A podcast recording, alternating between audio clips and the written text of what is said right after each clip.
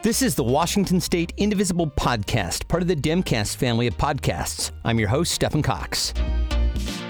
Today, as part of our Town Hall series in partnership with the Washington Indivisible Network and Indivisible Tacoma, we speak with four candidates running for state representative in very competitive races. Join us for a conversation with Dan Bronoske, Alicia Rule, Representative Sharon Shewmake, and April Berg. This was recorded live on the evening of Tuesday, October 13th.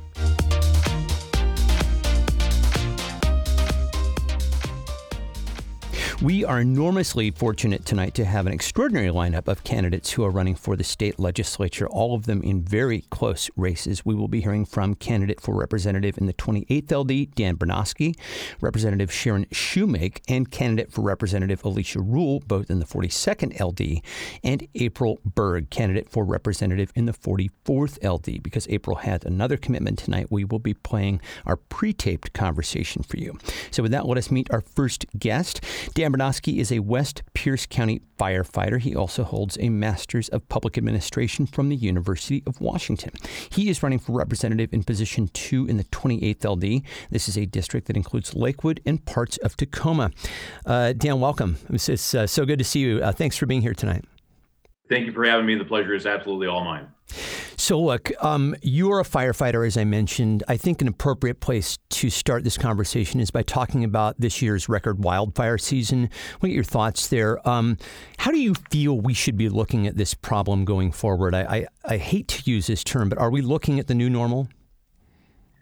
Yeah. So, you know, we have a, a very educated audience here, a, a smart audience, and I think they get that, unfortunately, yes this is the new normal. Uh, you know, decades of inaction on climate policy and ways that we haven't addressed climate change has really led us to where we are now. We're having record breaking wildfires. We're spending uh, more money than we ever have on suppression efforts and uh, making sure we have enough personnel to put the fires out. But, you know, because we failed to address the initial issue, climate change, um, you know, we can only uh, invest so much money into suppression before uh, it gets uh, out of hand. And, and I think it has gotten out of hand several times this year. Uh, you know, we've been choked out by smoke. Um, and, you know, not because of, uh, you know, failures of investments in Washington State in particular, but because uh, we as a society, we as a, as a globe have really failed to address this climate change issue. So it is going to be the new normal. It is the new normal. And unfortunately, we're going to have to deal with it as it comes.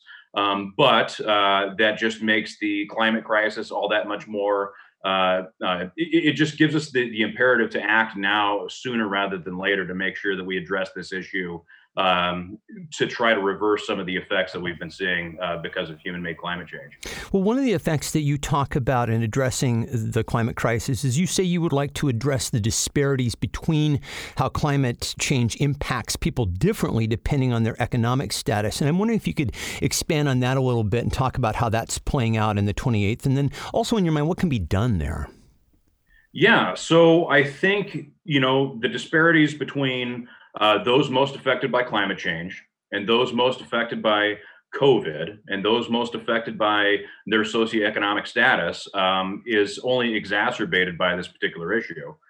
So, you know, what are we going to do? So, we're going to have to, uh, you know, really focus on a lot of those inequities and, you know, where people are being forced to live because of you know lack of affordable housing closer to cities you know people are being uh, in this state in addition to uh, california and oregon people are being forced to move uh, further out into the wilderness where you know those urban interface areas where uh, you know these uh, fires are just a, a, lot more closer to home literally. So um, you know those are some of the things that we have to, to address is you know I, I think you know that that lack of affordable housing piece has a direct correlation to disparities by those affected by climate change, wildfires, COVID. It all it all intermingles. It's all it's all inclusive. It, it all affects one another, and you know you know we have to uh, look at this very holistically to make sure that that we address a lot of these inequities that people are unfortunately facing.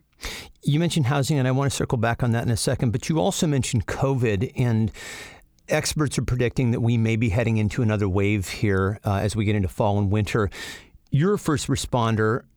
What have we learned, and, and what do you think needs to happen going forward? Yeah, so you know we've learned a lot. We've learned a lot how, about how the virus is transmitted. Um, you know, you when you when we first were dealing with COVID, you would see a lot of um, uh, you know, disinfecting and, and wiping down of, of tables and items and, and all that kind of stuff. And that's very important. But what we've learned is that this is a, a respiratory disease that's transmitted via droplets, via people being in close contact. And this issue is going to, uh, again, you know, we're, we're definitely going to see a second wave. And the reason we're going to see a second wave is because, you know, the weather is getting colder. We're going to be forced indoors.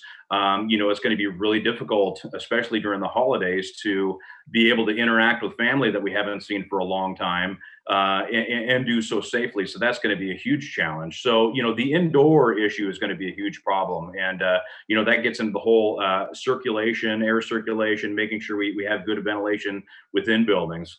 Um, you know, what else have we, uh, you know, what, what, what, can we do to help address this? Well, you know, we can continue to, to be socially distant, but that's going to be difficult while we're indoors. But, you know, mask wearing is very important. Uh, you know, working at the fire station for 24 hours on 24 hour shifts, I work in close proximity to a lot of firefighters that are out there uh, still dealing with the public who is sick. And, and, our best protection for ourselves is, is mask wearing. And, uh, you know, fortunately, uh, we've been you know, since the outbreak, we haven't had a whole lot of folks test positive. Um, but you know, that's also uh, an important point that I'd like to also like to tag on to that. You know, we we just one profession are being forced in a cl- close proximity by virtue of what we do uh, with other people. Um, I'd like everyone to keep in mind that uh, folks working uh, nursing homes, folks that work in adult family homes, folks that work in assisted living, hospitals, etc. You know, they by virtue of their profession have to be within cro- close proximity to to people that might or might not be sick. So you know, we need to keep that in mind, and and those are some of the best practices that I think we can t- continue to do to move forward as we're forced to move back indoors uh, as the weather turns a lot colder colder. You're talking about essential workers there, and, and you know we can touch on how the uh, the economy of the 28th has been impacted by the pandemic, but specifically because you're a union member, and a lot of the, the you know the, the uh, jobs that you just mentioned are union jobs. You're a strong union supporter. I wonder if maybe you could just kind of frame it around the importance of unions in the recovery, in in bringing back and and maintaining living wage jobs. Yeah, absolutely. So you know, I, I, I believe this wholeheartedly, and, and, because I live and breathe it. Um, unions and organized labor are the single best bulwark for maintaining living wages in the middle class in the United States of America. And I'm really proud of the work that unions across this country, country have done, whether it's the International Association of Firefighters, whether it's the International Longshore Workers Union, whether it's SEIU, UFCW. We've made uh, leaps and bounds in doing the research and providing as much adequate uh, personal protective equipment as we possibly could to essential workers. And that was entirely on labor and labor compelling the employer, labor doing the research and uh, acquiring the PPE that's needed. So that way we can go out and do that essential work and stay as safe as we possibly can.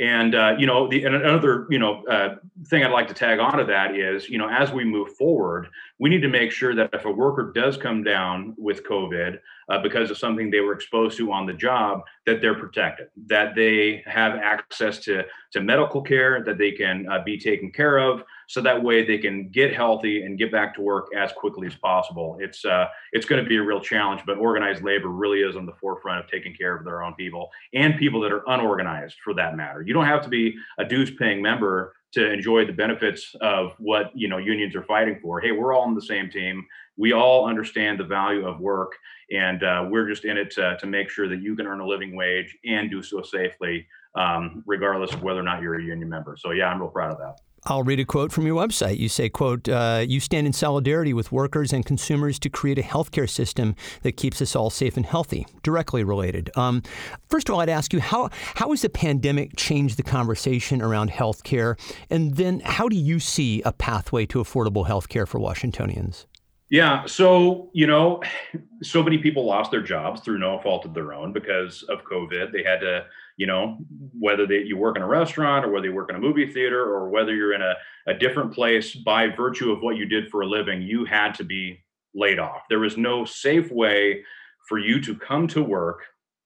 Uh, so, you know, and, and it was good science behind it. I mean, you know, we had to, you know, put a pause on certain industries and shut down the economy for a period of time. So that way we could really get a lid on the coronavirus outbreak. So when folks, you know, have to get laid off or they have to quit through no fault of their own, a lot of folks that relied on employer-based healthcare, unfortunately, lost access to that particular healthcare. So, you know, this is again, you know, you're you're seeing a certain issue with employer-based healthcare that can be problematic when you know you literally cannot go out and find another job right now so what do you do for healthcare we got to take care of those people we need to make sure that uh, they have that access to healthcare uh, and and we need we have we bear the responsibility in, in helping them uh, get that access to healthcare. So when they do are able to get back to work, um, you know, they don't fall behind because they couldn't uh, see the dentist, couldn't see the doctor, fill prescriptions, all the kinds of you know routine medical procedures that we take for granted when we're working. You know, we need to make sure that, that they have access to that healthcare uh, under the, those circumstances. And and yeah, that's going to be a real challenge. You know, we're going to have to expand healthcare for a lot more people um, because the, the virus isn't going away anytime soon. A lot of people are going to be out of work for some time to come uh, because the, you know the vaccines you know probably not going to come out till 2021 summer fall 2021 so that's a long time from now and then you know is everybody going to have access to that vaccine you know there's going to be a lot of challenges in place so in the meantime in the interim certainly everybody should have access to healthcare. Nobody should be without healthcare right now. I'll, I'll, just ask you because I think it's important. How does your vision there differ from that of your opponent? So uh, I know from what little I've I've heard from my opponent, uh, you know, he uh, wants to rely on a quote unquote market based solution. Um, is there a specific policy there in place? I don't know. I haven't heard it. Um, but you know what? Where I differ is. Uh, you know, there's a task force in place. The Washington State Legislature is working to again expand access to healthcare, make sure that the most people have the most amount of healthcare for the least amount of cost. And when it comes to researching a specific policy, there's some great policy experts that are coming up some good ideas. And I'm fully supportive of what the task force uh, has in mind versus a quote unquote market based solution without any specifics. So um, I, am just I looking forward to, to, to working in the legislature and again, making sure that people that don't have access to healthcare now gain that access because we can't let them fall behind. I mentioned that we would talk about housing, and I do want to get your thoughts briefly. And unfortunately, we're we're so short on time, and there's so many questions that I would love to get to. But you know, the affordable housing is a challenge in pretty much every corner of the, of the state. Um, maybe talk just briefly about how it's presenting in the 28th, how you'd mm-hmm. like to approach it. Mm-hmm. Yeah. So briefly, uh, we need to create more housing. Uh, there absolutely is a housing shortage in the region, up and down the I 5 corridor, and certainly here in the 28th. And where I differ from my opponent is uh, he disagrees with me. He says that there isn't a, a problem with uh, housing stock in the first hand, uh, you know, the first place, and access to that affordable housing. I completely disagree. We need more housing. We need more affordable housing. Uh, you know, we need to come up with again, work with stakeholders to come up with more creative solutions, so that way people have an affordable roof over their head. Um, because again, you know, this ties into all the other problems I mentioned before. You know, climate change, wildland, urban interface, it's all interconnected. We absolutely need to create more housing, and I think there's some good policies that are being looked at that I'm that I'm willing to work with stakeholders on to, to get us there. I'm going to ask you one last question because I think it's important and it's very specific to you as somebody who served in the National Guard. Uh, you say you would like to expand mental health support for service members. Can you talk about the need here in your district? Yeah, absolutely. So, um, a unique situation that happened recently uh, when everything was shut down because of COVID. Uh, the VA hospital at American Lake uh, was completely shut down. So I'm hearing from potential constituents how that gap, that that lack of service specific to the VA, really left a lot of veterans, a lot of prior service members high and dry. They basically had to figure out their own needs medically, specific to mental health care, that literally was not there for them. So we need to put something in place to where if something like this happens again, because you know the VA has had issues, no question. Um, but if you're solely reliant on the VA, we need to be able to quickly fill in that gap because you know that that two week and that two week gap one month gap in service uh, really had a detriment a detrimental effect to veterans in my district and i'm hearing about it now so uh, again expanded access better access uh, more mental health resources so that way when somebody that, that does rely on the veterans administration and all of a sudden can't has an alternative immediately so they're not suffering I will just ask you in closing. I know you've gotten some very high profile endorsements, including the governor, uh, Senator Patty Murray. Are there one or two others that are particularly meaningful for you? Yeah, yeah, absolutely. So, I mean, closer here to home, uh, Representative Christine Kilduff, who's not seeking reelection, you know, I- am very fortunate to have her support and her endorsement. I think she's done a lot of great work for our district, for our community, for our state, and uh, I couldn't be more more honored to have her endorsement. And I don't know that it necessarily needs to get more high profile profile than that. Uh, I, am I'm, I'm super excited to, to follow in her footsteps. You know, she'll always be there as a as a source of wisdom and guidance. And uh, I just look forward to uh, following in her footsteps and continue to do, continuing to do good things for our district um, because her guidance will always be there. Well, the 28th would be fortunate to have you, man, for sure. Um, what sort of help do you need with your campaign at this point? We're in the final stages.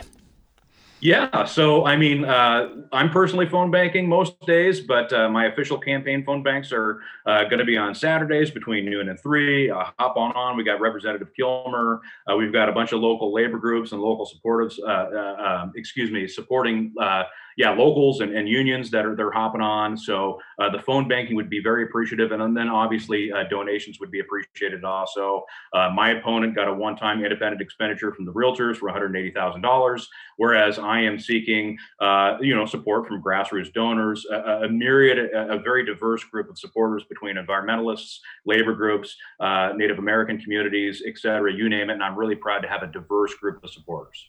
Excellent. What is your website so people can go and check it out? www.danbronoske.com. That's D A N B R O N O S K E. Dan, thank you so much for joining us tonight, man. Thank you, sir. I appreciate it. Thanks, everyone, for tuning in.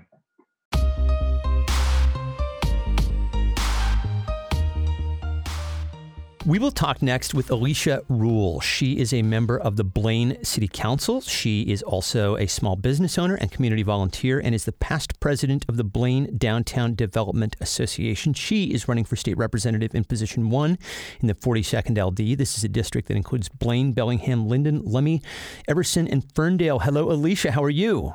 Hello, I'm doing well. How are y'all doing tonight? We're doing great. It is good to see you again. Uh, so, you know, I, will just start here with you. When, when we first spoke uh, a few months ago, we were still kind of assessing the damage of the pandemic at that point and how it was impacting your district, how we might address the recovery.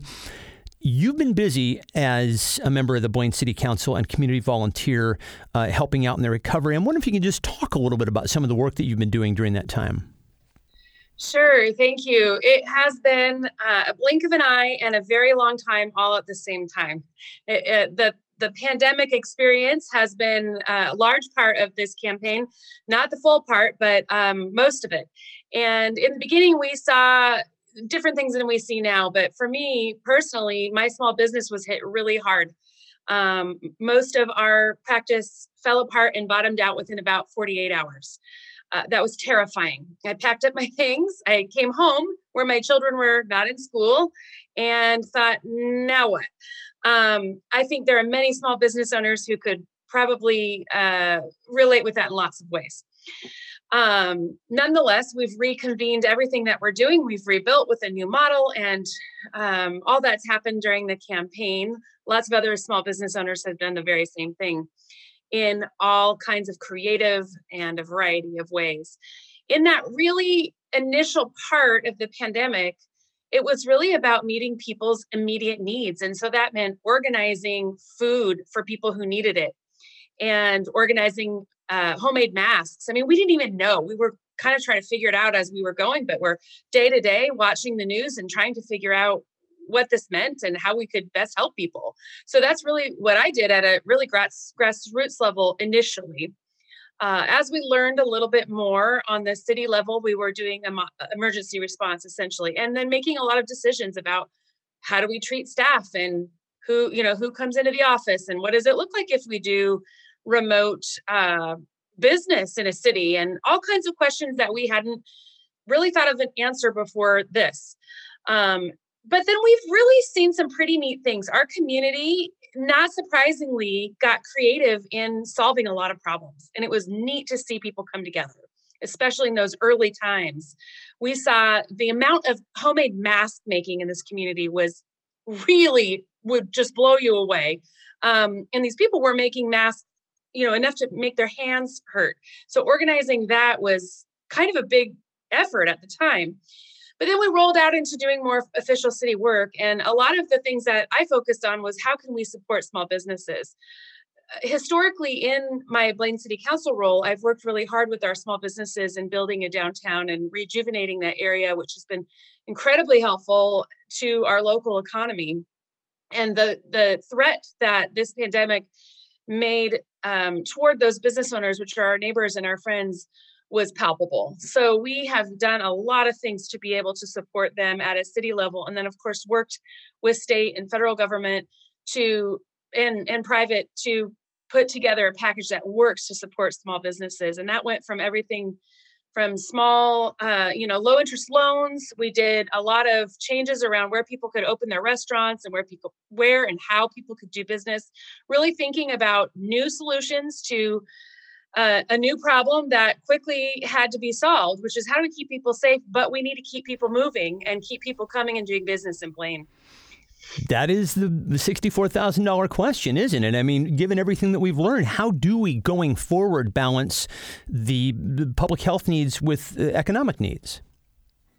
Well, I think one of the key factors that we we learned in the pandemic, we already knew this, but to actually experience it, um, it became very clear very quickly that our workforce is our economy, and we have to keep our workers safe and healthy. And if we don't do that, our economy will never recover. So um, I think we continue moving forward with the new information that we have, the newer information. We certainly know we don't know everything. There are a lot of questions out there that are still looming, but we do know a lot more than we did in the very beginning. And one of the things is just that, you know, masks do really help uh, stop the spread of this. So we can now know with that information, this is really helpful. We can do some things if we're wearing a mask. Um, outdoors is even better.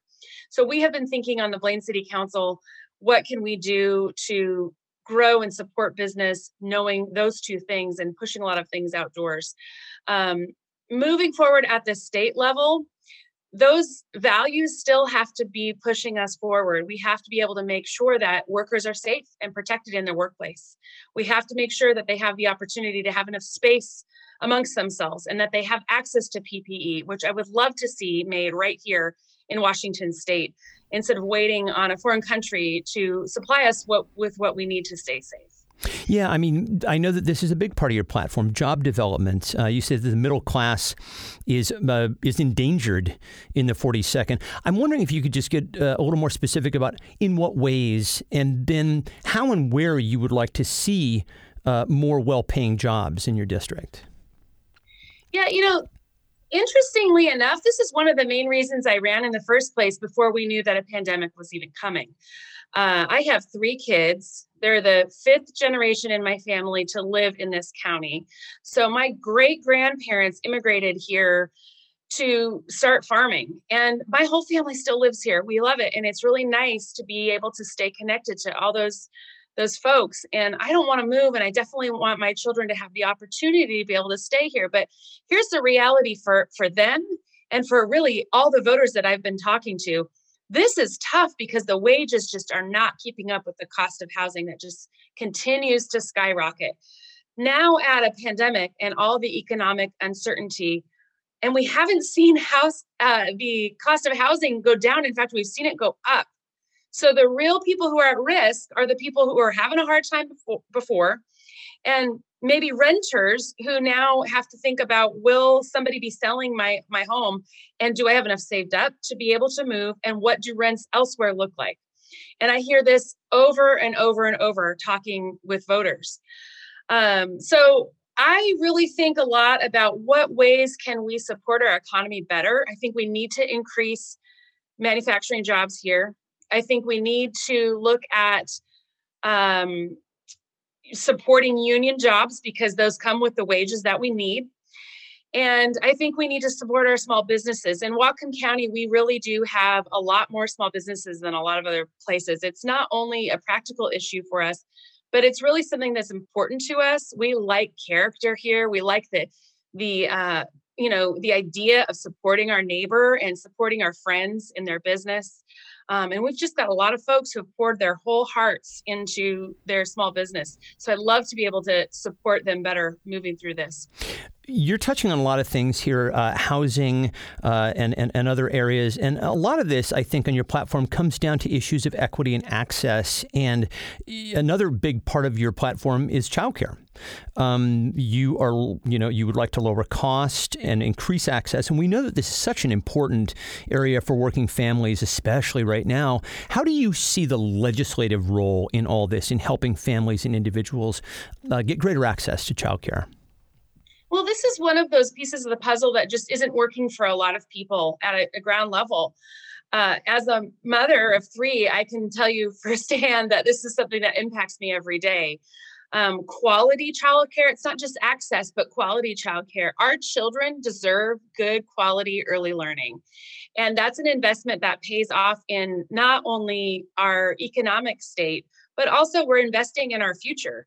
So I, I believe that our children deserve that. And I also believe that our families deserve options and choices that fit them.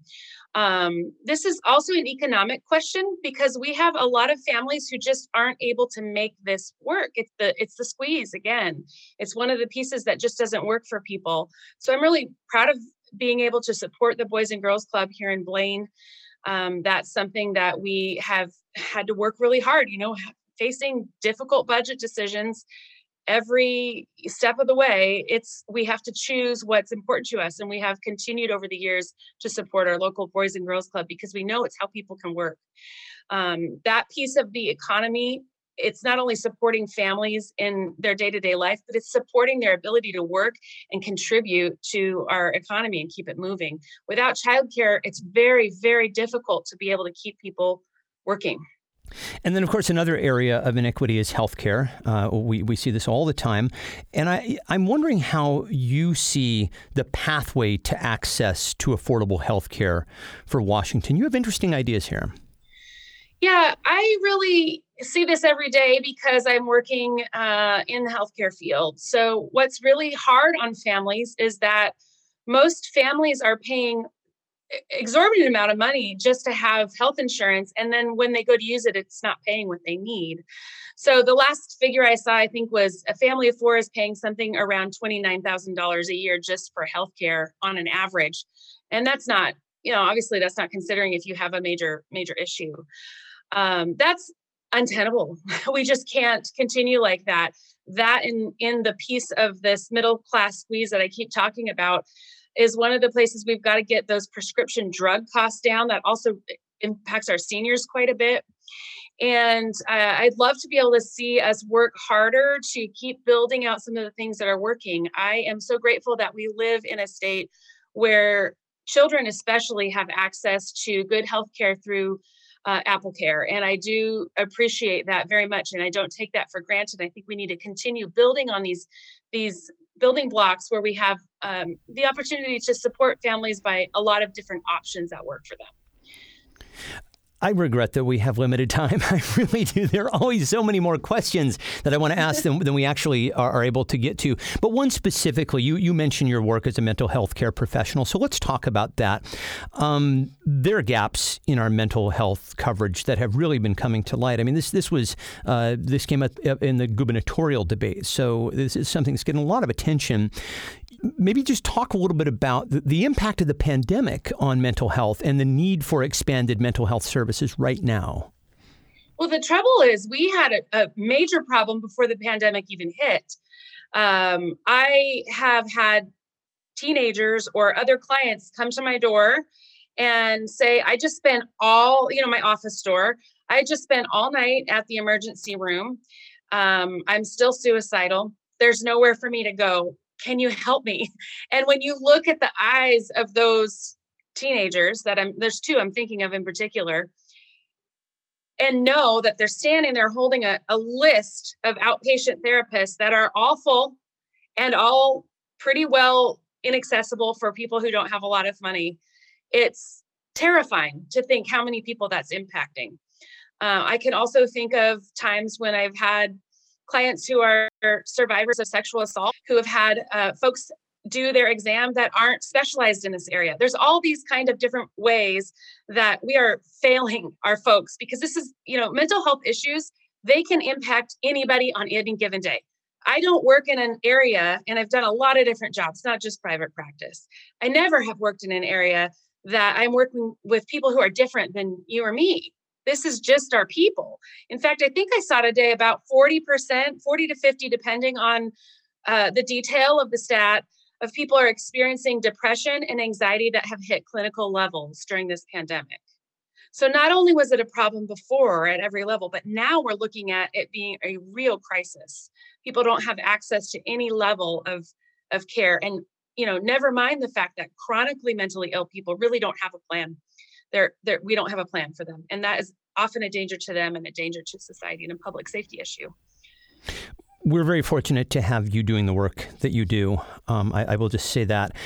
I, we, let's end here because um, when we spoke uh, in preparation for this, you said that you see this election as a referendum on how we see ourselves as people in, in kind of a value based way and what sort of country we want to be and what values we would like to guide us. So I'll just ask your thoughts generally on that and then also how you're seeing that play out in your race.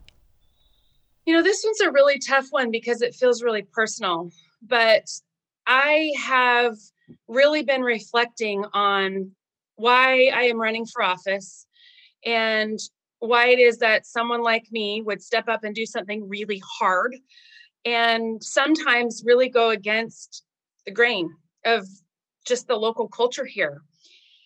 But as the election has moved forward, both in my race and on a and on national level, the question that just keeps coming to mind to me is who who are we? Who are we and who do we want to be?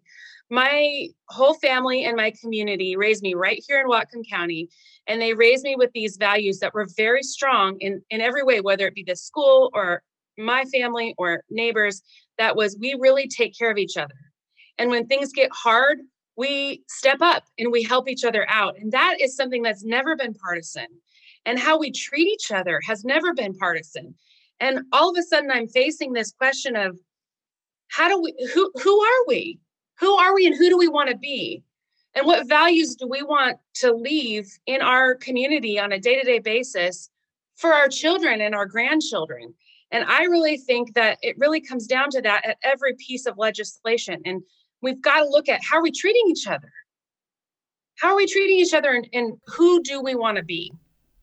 It's a great question, um, and I think it's one that we're currently trying to uh, we're, we're, trying to sort that out, um, race by race here. Um, I'll just ask you before I let you go: uh, what sort of help do you need on your campaign? Thank you. Yes, we would love your help in any way that suits you. Uh, we've got phone banking going on every night, and we have text banking, and we certainly could use any financial support that feels right because getting the word out in a pandemic comes with extra challenges, and that's really what it takes. Well, uh, I wish you the best. You are awesome. Thank you, thank you, thank you so much for joining us tonight. Thank you.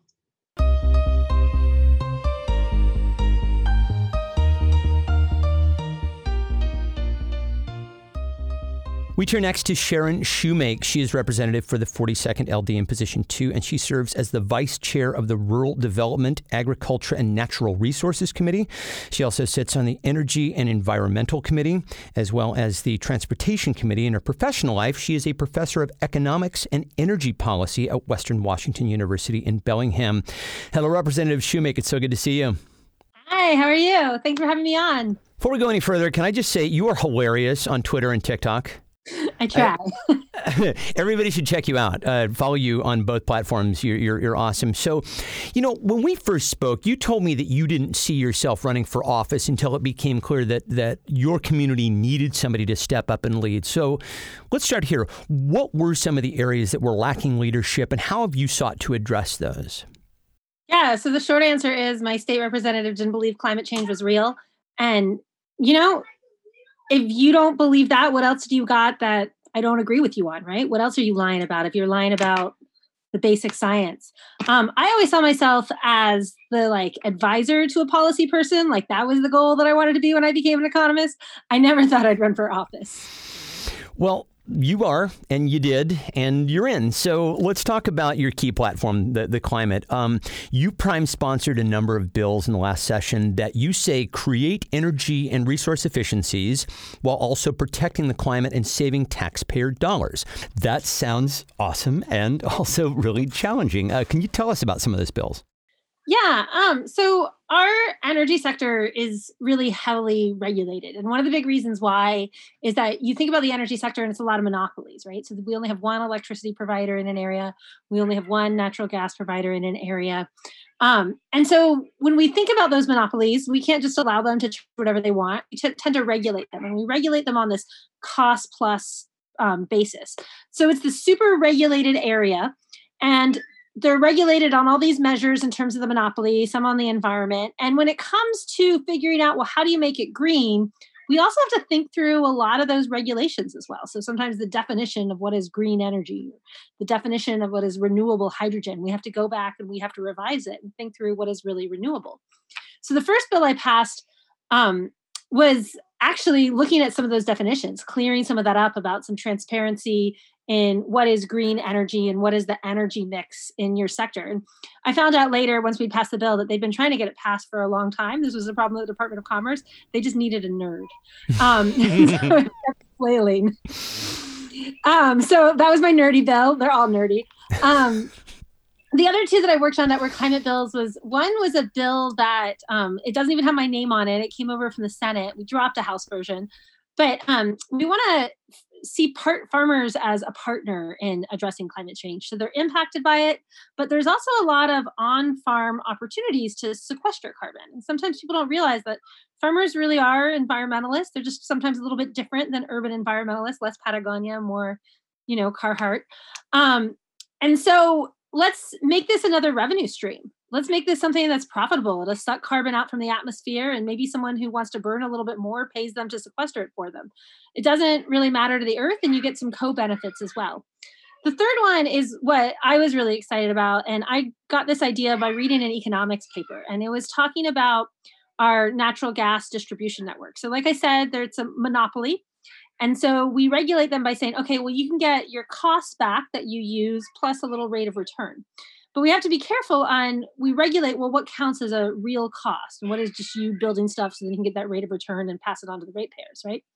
So they could pass on the cost of the lost gas. So anything that leaked out of these pipes, that could be passed on because that's part of doing business. But it wasn't clear that they could pass on the cost of actually going ahead and preemptively fixing those pipes unless it was a danger to human health and safety. And so we wrote a bill saying that, well, how about you do a cost benefit analysis?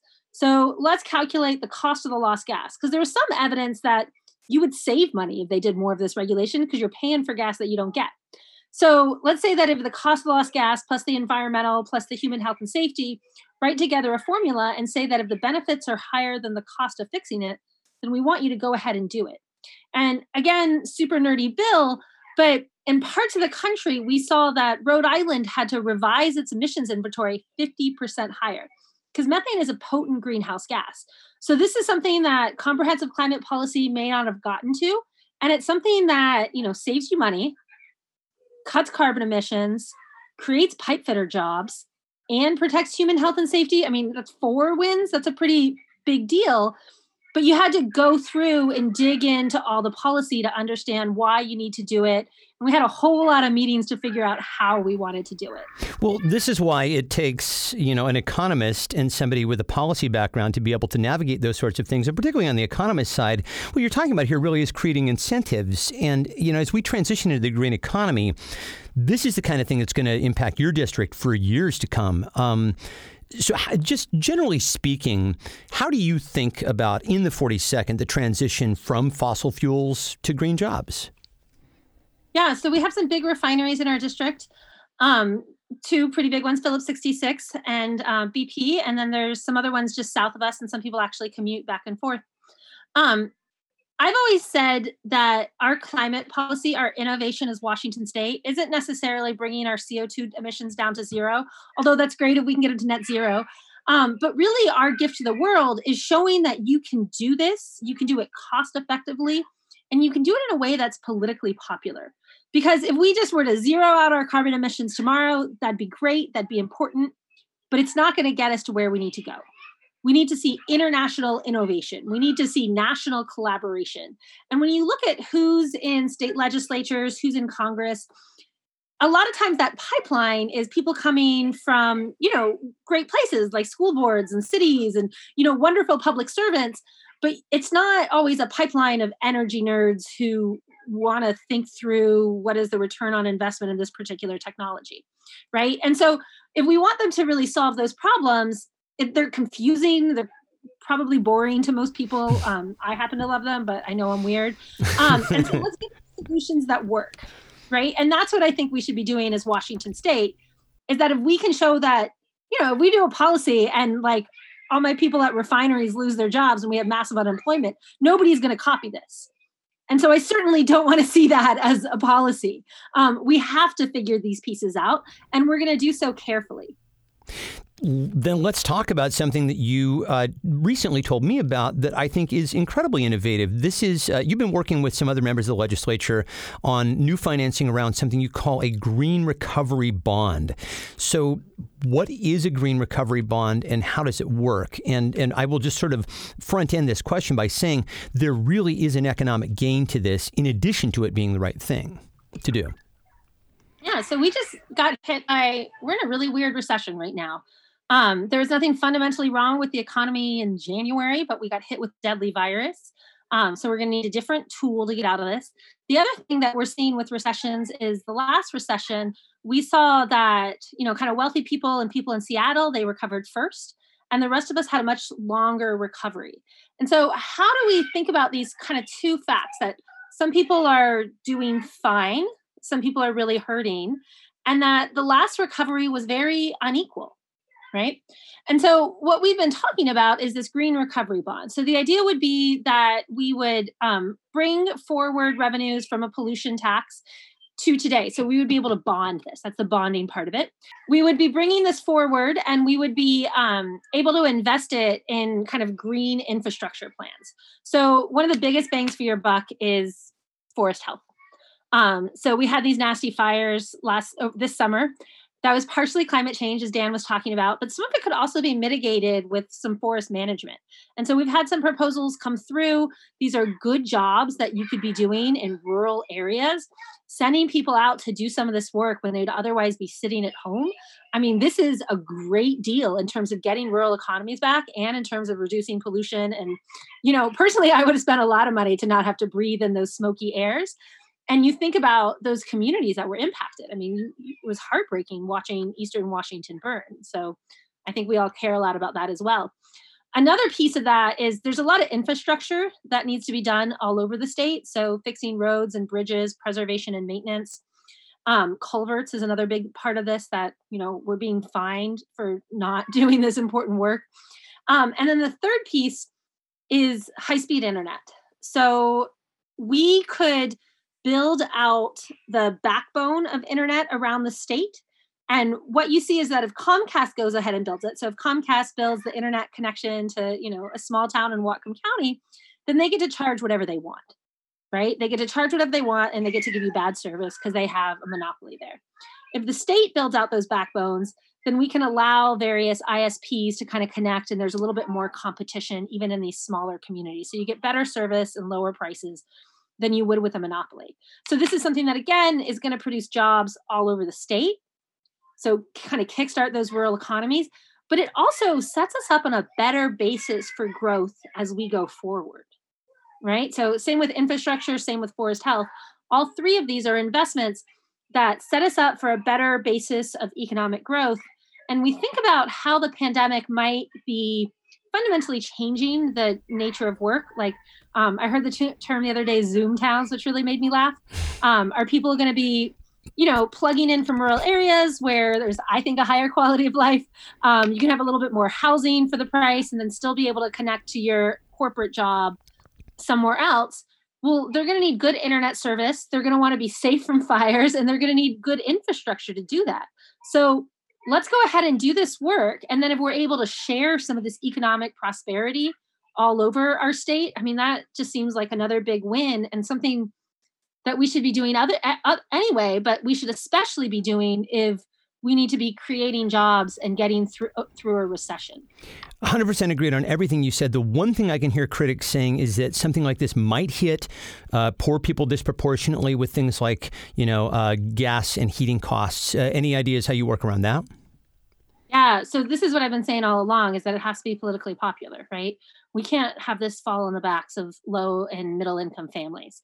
And so what we've been, it's actually kind of expensive to send everyone a check.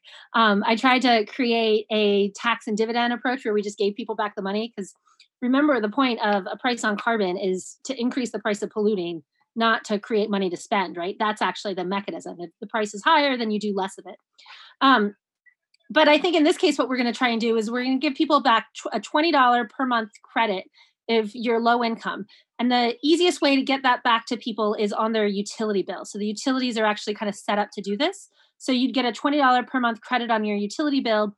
And one of the things that we're seeing right now with the pandemic is that a lot of people who lost their jobs, they're behind in rent, but they're also behind in their utility payments. So this could kind of help them out a little bit in smoothing some of that over. And it also means that you know, when we look at investments and subsidies for green things, I don't know if you can hear my kids. They just got out of the bath. It's totally um, fine. We can, but it's it's just great. um, those it's things like electric cars and solar panels and you know you can only put on solar panels if you own your home or you're able to get into some cool community solar program and if you're buying an electric car it's probably a new car and you probably either need to have a charging station at your apartment or you know you need to own your home again and so those are also difficult things for low income folks to get into. So I say give them cash for now or through this utility credit. And then as we see more and more solar opportunities, as we decarbonize our electricity, that kind of gets automatically done. And then as we see more used cars kind of come into the market, then we start to see that that becomes a possibility as well. Because used cars are, uh, electric cars are cheaper than gasoline cars if you ignore the upfront costs the price per mile of using electricity is lower and there's lower maintenance costs as well. There is so much that I had not only prepared to talk with you about, but would love to talk with you about. I'm going to be have to be very selective here as, as we only just have a couple minutes. I will ask you about housing because I know that this is a big part of your platform. The governor recently extended the eviction moratorium. It is my understanding that your opponent is against the moratorium. What are your views here? Yeah, um, I mean, the, the, moratorium was a difficult decision, and I don't envy the governor in having to make it. But you can't evict people in the middle of a pandemic. Um, first of all, it would probably spread the virus if we're increasing the homeless population. But a lot of these people lost their jobs, their livelihood through no fault of their own. And so it threw a wrench into some of these economic relationships because remember, a lot of these landlords I mean, they're not necessarily all wealthy either. This might have been their retirement fund. Um, and so we need to see the federal government step up and help people out with some landlord mitigation fees. Um, the federal government can and should be printing money at a time like this, and they can and should be trying to repair some of these economic relationships because that's going to be the real cost of the pandemic. It's not so much so many months lost of work, but it's if we break these economic relationships then you know if you've run a small business you know that one of the most expensive things is hiring people it's time consuming it's hard to find people and training them and so the more we can kind of keep people together in that economic and just kind of a, a point of with social distancing then the better off we'll be and the quicker of a recovery we'll have breaking relationships with the people that you hire, breaking relationships with the clients who have come to rely on your services, and, and on and on and on. Um, yeah. I, I, will just in, ask you in closing you've been very, very carefully talking with voters, being very socially distant, doing lit drops um, in your very purple district. I'm curious what what are some of the things that stand out to you about what you're hearing from people, about what they want from their state representation? Yeah. So I think everyone's just kind of tired of the division. People really want us to come together and solve problems. So we've seen this really divisive rhetoric on the national scene. Um, especially from the Republicans. It's been law and order messaging, which is meant to kind of scare you and make you think that the other team isn't patriotic or real Americans. And unfortunately, we started to see some of this in Whatcom County as well. But I don't think that's who we are. And I've I've been on the phones and now, you know, socially distanced doors. And what I think is that we actually have a lot more agreement than the slogans suggest. So if you when people talk at me with the slogans, they're like defund the police, don't you dare defund the police. Um, but really, when you start to talk about it, everyone wants to see better mental health care treatment. Everyone wants to see alternatives to incarceration. Everyone wants to see an education system that's equitable and doesn't just, you know, discriminate on the education you get based on your zip code. Right. And so you hear this, you hear this from teachers, you hear this from police, you hear this from hospital administrators who are tired of being, you know, the last step in the mental health care pipeline and picking people up. Um, and so it's up to us to solve it. And we have to solve it together. Um, and so sometimes what I tell people is, you know, you could never pay me to run for Congress. Like that looks awful and dysfunctional. And I don't like to fly back and forth across the country. But the other real reason I wouldn't want to do it is that we're much more functional in Olympia. And maybe that's because we've been in Democratic control the last few years, but it's it's way more fun to do that than it looks like at the national scene. And we are committed to working together. Um, we really do better when we sit down with people with diverse interests. Um, you hear things around you, you know, you may not agree with them on everything, but we all have our own biases. And so having someone poke holes on those biases, I think makes us better. It makes us better. Corporations say that that makes better teams. And I think that makes us a better team in the legislature. And something else that I'm really proud of is um, my caucus is really diverse you know I, I look at some of the city councils around here that are having to deal with black lives matter i mean we have this incredibly strong black caucus that is doing a lot of this work and guiding us and making us all better people so diversity and lots of different strengths really just leads to better government well so working together we yes we want to send you back to olympia for sure what is your uh, what's your website uh, sharon and then the number four and then whatcom.com we so appreciate uh, talking with you. Again, I like I said, I, I find all this fascinating. I, I, could talk with you for hours, but we're going to have to leave it here. Uh, Representative Shewmake, thank you so much. Thank you.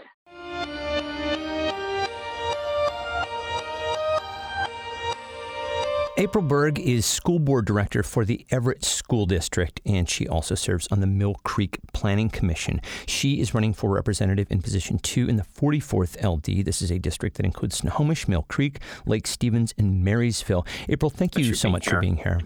Thank you for having me. It's always great to talk with you. Well, it's good to see you. And you know, I will just mention for listeners who may not know that you were in a serious car accident uh, after the primary. How are you? How are you doing now? Yeah. I'm doing better. Um, I tell you, folks were really generous with their thoughts, their prayers, um, support with meals, and I'm feeling uh, better. I am using a cane instead of a walker, and I'm um, able now to do a little bit more time outside of my back brace. So I tell you, the progress is going in the right direction. Well, I'm I'm so glad to hear that, and I will bring up something that you wrote on social media uh, after your accident when you were reflecting uh, during your recuperation. And you noted that if this had happened earlier in your own professional career and your own professional journey, that it might have derailed things. Absolutely. Yeah. And it's an enormous question to start with, but I'll just ask you how do you envision a society that better supports working people throughout their career? Yeah, I tell you. So that's um, you're right. I wrote about this on my social media because it um, it really dawned on me one day that if this had been um, you know 10 or 20 years ago, I wouldn't have had that same successful recovery and, and really peaceful recovery time that I have now. Um, and a lot of that has to do with our social safety net and, and how we deal with things like substance abuse, um, homelessness, mental health issues. And, and we don't have the safety nets that we need for, for folks going through and struggling through those things. So, for example, in my journey, you know, I'm, I've spent almost 12 weeks not being able to really be on my feet and really be active. And if I was working a shift job, if I was a shift worker where I had to be on my feet and and show up at um, different times, you know, not having a real secure schedule, that wouldn't be possible. Um, if I didn't have health insurance like I do, um, I, that wouldn't be possible to have the physical therapy and the the specialists that are working with me to get me back on my feet. Um, and I'll tell you just a little anecdote from that night. It was, you know, it was primary night when we got hit, and uh, one of the most amazing um, angels slash bystanders that helped me physically get out of the car and, and uh, call 911 and, and get us where we need to be. Well, at one point she she snapped a picture of us, and she goes, you know, I'm not going to post this on Facebook, and I don't want to violate your privacy, but I got to get this picture to my boss because I have to prove why I'm late for work and just let wow. that sink in for a little bit. Um, so imagine being in such a, a, situation, and I have no idea that again she's an angel. I, I don't know her situation or scenario, but but but to, to, have that level of stress to where you're you know witnessing and helping in this huge accident, and to say my boss won't even believe me, and and some part of my employment is at risk if I don't show proof. So that that's not where we should be right we're better than that as a society so um I, you know i was i was thankful i am thankful every day for her and her um you know uh, her heroics in, that situation but i'm also just prayerful for for whatever scenario she's in where where that proof was needed and it just shows that we have a long way to go and a lot of work to do there. And you know, Absolutely. you mentioned healthcare as well. Um, mm-hmm. And you noted that you know uh, you happen to have good access to healthcare, but not that not everybody does. I'll just ask you because this comes up uh, quite a bit. How yeah. do you see the pathway to a place where all Washingtonians can have access to that quality health care? Absolutely. And that's it's um for me, it, healthcare is a human right. And so when we talk about healthcare, we're, we're talking about a human right. And so for Washingtonians, you know, we've we've made bigger strides than some other states, but we're not there yet. And so we've got to expand the public option. We have to make that an all-in option so that more people are covered. Um, we have to uh, really work on our transparency and our accountability in um, healthcare billing and processes. That's another huge, huge piece. Um, and and then I would say too, you know, as we're talking about and just socially uh, in society about equity, right? We're going to have another big equity test come before our society that deals with healthcare, and it's with the vaccine. And so, as we're talking about healthcare and as we're talking about getting more folks covered, we're going to have to talk about not only um, a fast, effective um, vaccine that's, you know, of course, has some efficacy behind it, but we're going to have to talk about equitable solutions to make it available. And I tell you, Stephen, when I'm in Olympia, we're going to have those conversations sooner rather than later because we all know um, where it could end up, right? I mean, this this could be another terrible, terrible scenario that we've seen for um, already marginalized communities. And yeah, this is certainly not the sort of thing where we want a, a meritocracy uh, deciding who exactly. is going to get vaccinated and who is not. exactly right. Mm-hmm. I, I, mm-hmm. want to talk next about one of the most important parts of your platform, which is education. Uh, mm-hmm. You are an Everett school board director. We know this is a difficult time for educators uh, all up and down the, the board. I'm wondering how you are navigating the challenges of educating uh, our children during the pandemic. And I'll ask you this not just professionally, but also yeah. because you're a mother, uh, how you're doing it personally. Yeah, and that's a great question. I'll tell you, um, and and I've told a lot of folks, um, you know, out there who who've heard me talk before. But my daughter's high school was the first high school in the nation with a COVID positive student. So when it when we talk about educating in this new normal, I had to do it first, right? As a as a mother, but also as a leader. Um, and so that gave us some opportunities in the Everett School District, right, to, to literally write the playbook that a lot of other districts are using right now as we're dealing with COVID and, and educating, um, doing continuous learning online. So, a couple of things there. You know, the first priorities was to get folks what they needed in terms of food and emergency childcare, right? So, you got to take care of the basics before we can take care of, um, you know, the other things. And that other thing was continuous learning. So, we also want to make sure folks had hotspots and laptops so that they could have the technology they needed to educate their kiddos. Um, and so, and that went for my my family as well, right? Both my girls have school issued uh, laptops so that they can do schoolwork at home. Um, but the other piece of it too is making sure that they are um, social and emotionally uh, cared for in this new normal. So now that we've transitioned, you know, post uh, post spring and, and we've gone through the summer and we were able to put together a really robust plan to connect and engage with all of our kids in the district. And I'm happy to say that the majority of districts in our state are doing doing the same thing. So we're not forgetting the whole child, right? We're looking at all all of the components that make um, education uh, necessary, which isn't just the reading, writing, and arithmetic, right? It's it's that emotional well-being and that wholeness that during a pandemic is really really difficult. So we're doing that through a lot of innovative um, synchronous and asynchronous learning, a lot of amazing online technology, but really it's a lot of uh, caring teachers and staff that are actually reaching out to kids every day, um, virtually on Zoom, telephone, whatever it takes to make sure they're engaged uh, in learning. And so the, the same goes for our household. You know, we've got learning times and time at the kitchen table where we're doing school or they're telling me what they did in school. Um, but I'm really making sure that I'm engaged because right now, as a parent, um, and for all you parents out there, you're partners with your district. So it's it's not a, a one woman or one man show, right? This is we're all in this together. So so make sure you're partnering with your districts and your teachers to make sure um, your your kids are engaged. It's an extraordinary time, but I would also zoom back a little bit and just talk about mm-hmm. your time uh, with both the Edmonds and Everett school districts. And I'd love to give you the floor for just a moment to just kind of talk briefly about some of your broader achievements during that time. Yeah, absolutely. And thank you for letting me say that. It's it's um, whenever I talk about my achievements in the Everett school district, especially, it starts with that COVID support, right? Because that's that's what people are thinking about, and that was the most recent thing. But but there was a time before COVID um, for all of us leaders and directors. It's hard and to believe, but there was. It's hard to believe that there were things that we did, and and they sound so you know just so oh you know like oh fluffy and warm, but but we did uh, some of the things that I was able to accomplish um, in Edmonds was having a school garden policy, and that was really important uh, to me is to have a policy around having school gardens. It was an equity issue. A lot of our wealthier schools had school gardens, and our lower income ones didn't, and it all hinged on not having a comprehensive policy. So being able to get stakeholders together to make that policy was really important, meaningful, and I'm glad to say successful. Um, the other thing, uh, you know, while in Edmonds, I was able to increase the teaching and learning budget by $800,000.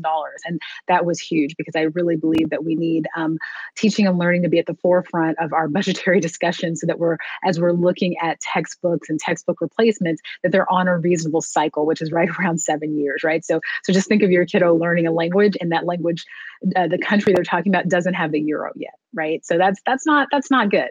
That means it's a little outdated. So so that was another one. Um, and i'll tell you for we've done some amazing things even in the short time i've been in the district. One of the things this year we were able to launch was a spanish immersion elementary school.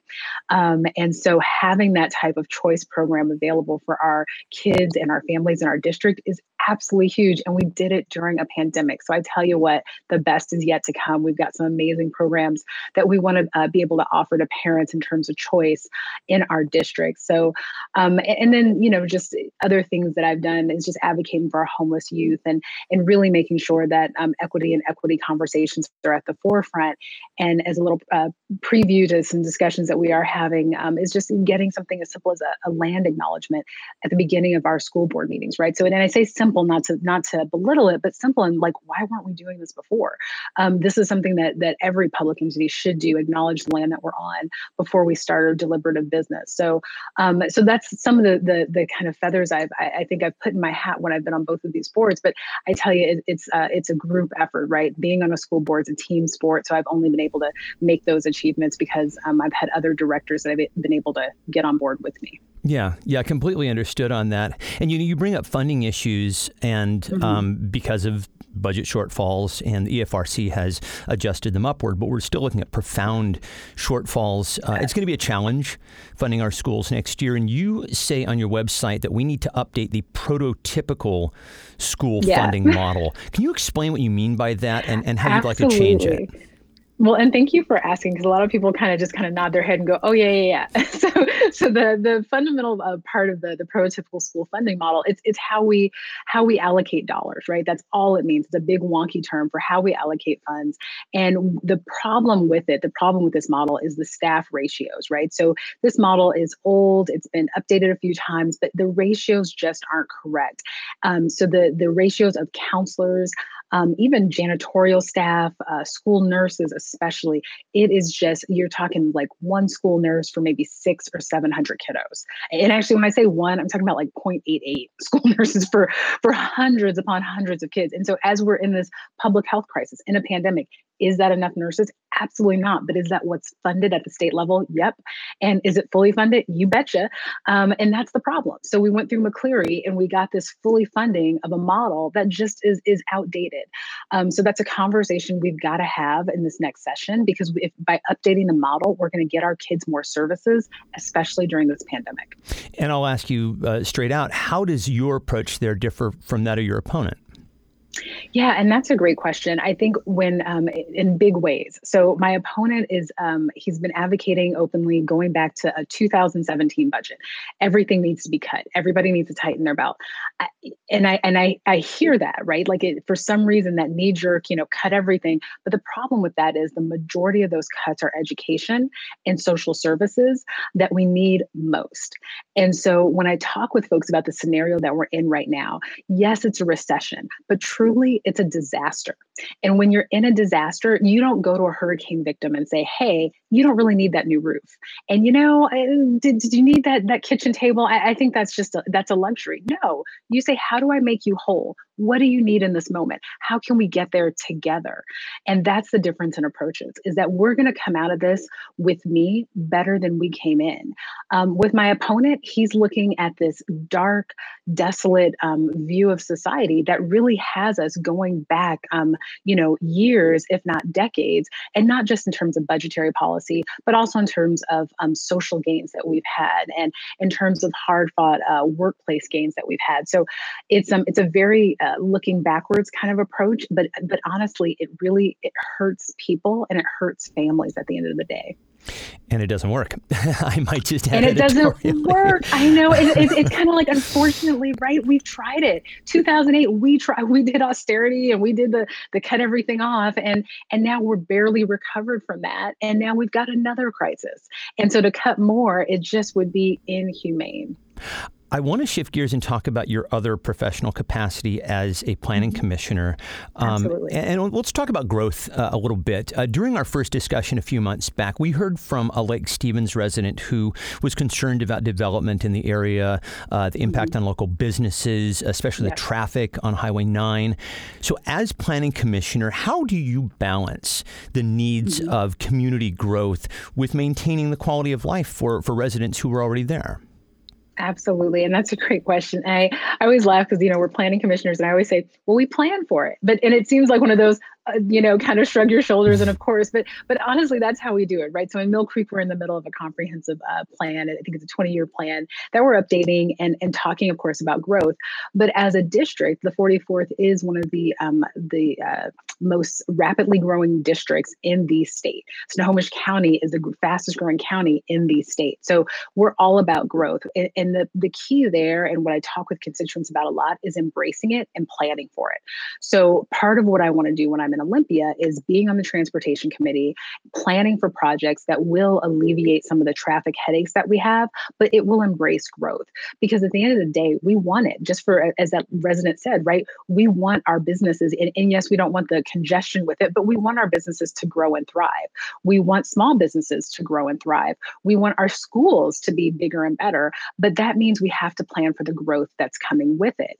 Um, and so some of that is planning for mixed use housing developments on transit hubs, um, planning for more transportation, public transportation options. So um, part of it when we're talking about, you know, expanding lanes on Highway 9 and, and some different projects, one of the things I really want to make sure is at the forefront is public public transportation because if we do that that means we can get more people from where they from point a to point b right more efficiently um, and quicker for everybody else who do choose um, to do kind of hov or single single occupancy vehicles you are touching on this already, but I just want to kind of dig a little deeper on the affordable housing aspect of things because I know this is also one of your key issues.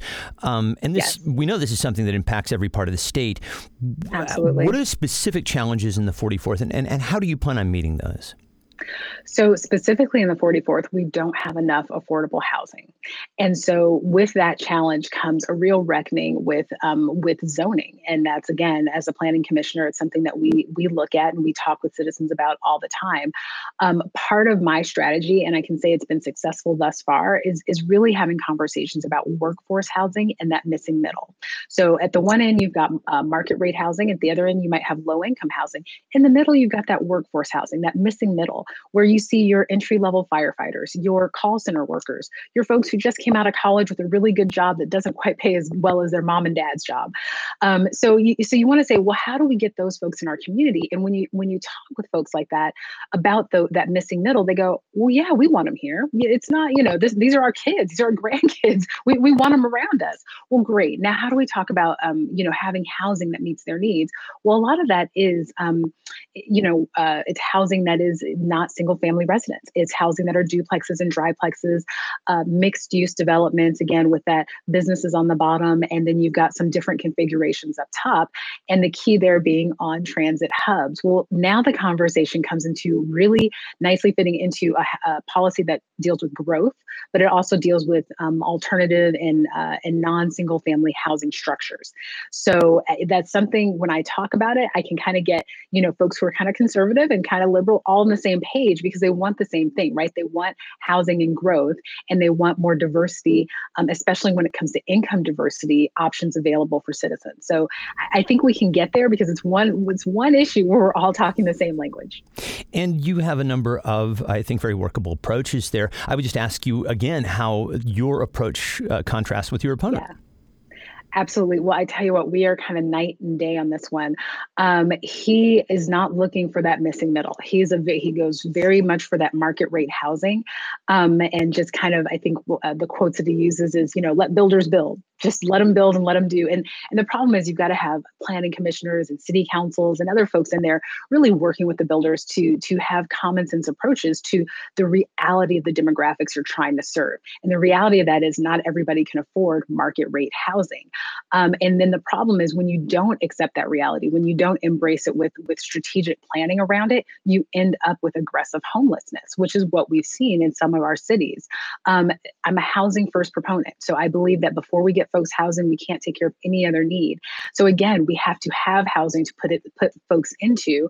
Um, but the best way to to really alleviate and work on homelessness is to not have folks homeless to begin with. And so that means we have to have affordable housing at every level, right? That market rate, that missing middle, as well as low income. My opponent does not see that strategic approach, um, and as a result, I, I, you know, we've we've uh, rarely are endorsed by by folks who um, by the same organization. But in this situation, the master builders um, and their affordable housing council actually came out and endorsed me because they said, you know, April, you know what you're talking about when it comes to housing, and even though I might not agree with those folks on on a lot of other issues, when it comes to housing housing and building um, that whole that weird philosophy that my opponent has about let builders build they know that that's not what's working um, in today's society and my approach is more thoughtful um, and actually more doable as we move into this next session well, we could keep talking for an hour, and I, I wish that we could. We're, I know we're, we're, out of time on this segment. Unfortunately, I will just ask you in closing: uh, what are, what's the sort of help that you need with your campaign? Absolutely. So right now we need phone bankers. Um, so we are calling. We're not canvassing for um, because of the public health crisis. So we just need folks to hop on the phone, call their uh, call their friends and neighbors on one of our phone banks, and um, and talk to them about my campaign and of course the importance of voting. So we have phone banks running five days a week, and I'll be sure to uh, to get you information on how they can sign up. Um, and other than that, of course, donations because we are doing a lot more paid voter contact. Because again, I'm not at doors, so I'm, I'm sending out a lot lot more mail this time.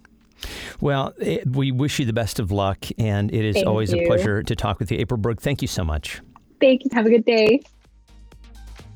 Thank you again to Dan Bronoske, Alicia Rule, Representative Sharon Shewmake, and April Berg. Thanks also to Kat Pipkin with the Washington Indivisible Network and Julie Andrzejewski with Indivisible Tacoma. And that is it for today. Our website is indivisiblepodcast.org and our email address is indivisiblepodcast at gmail.com. The Washington State Indivisible Podcast is a production of Get Creative Inc. and is part of the Demcast family of podcasts. Learn more about Demcast at demcastusa.com. Thanks this week to Catherine Feisiers. Special thanks to Lori Caldwell. And as always, my thanks to you for listening. We'll talk to you next time. Bye.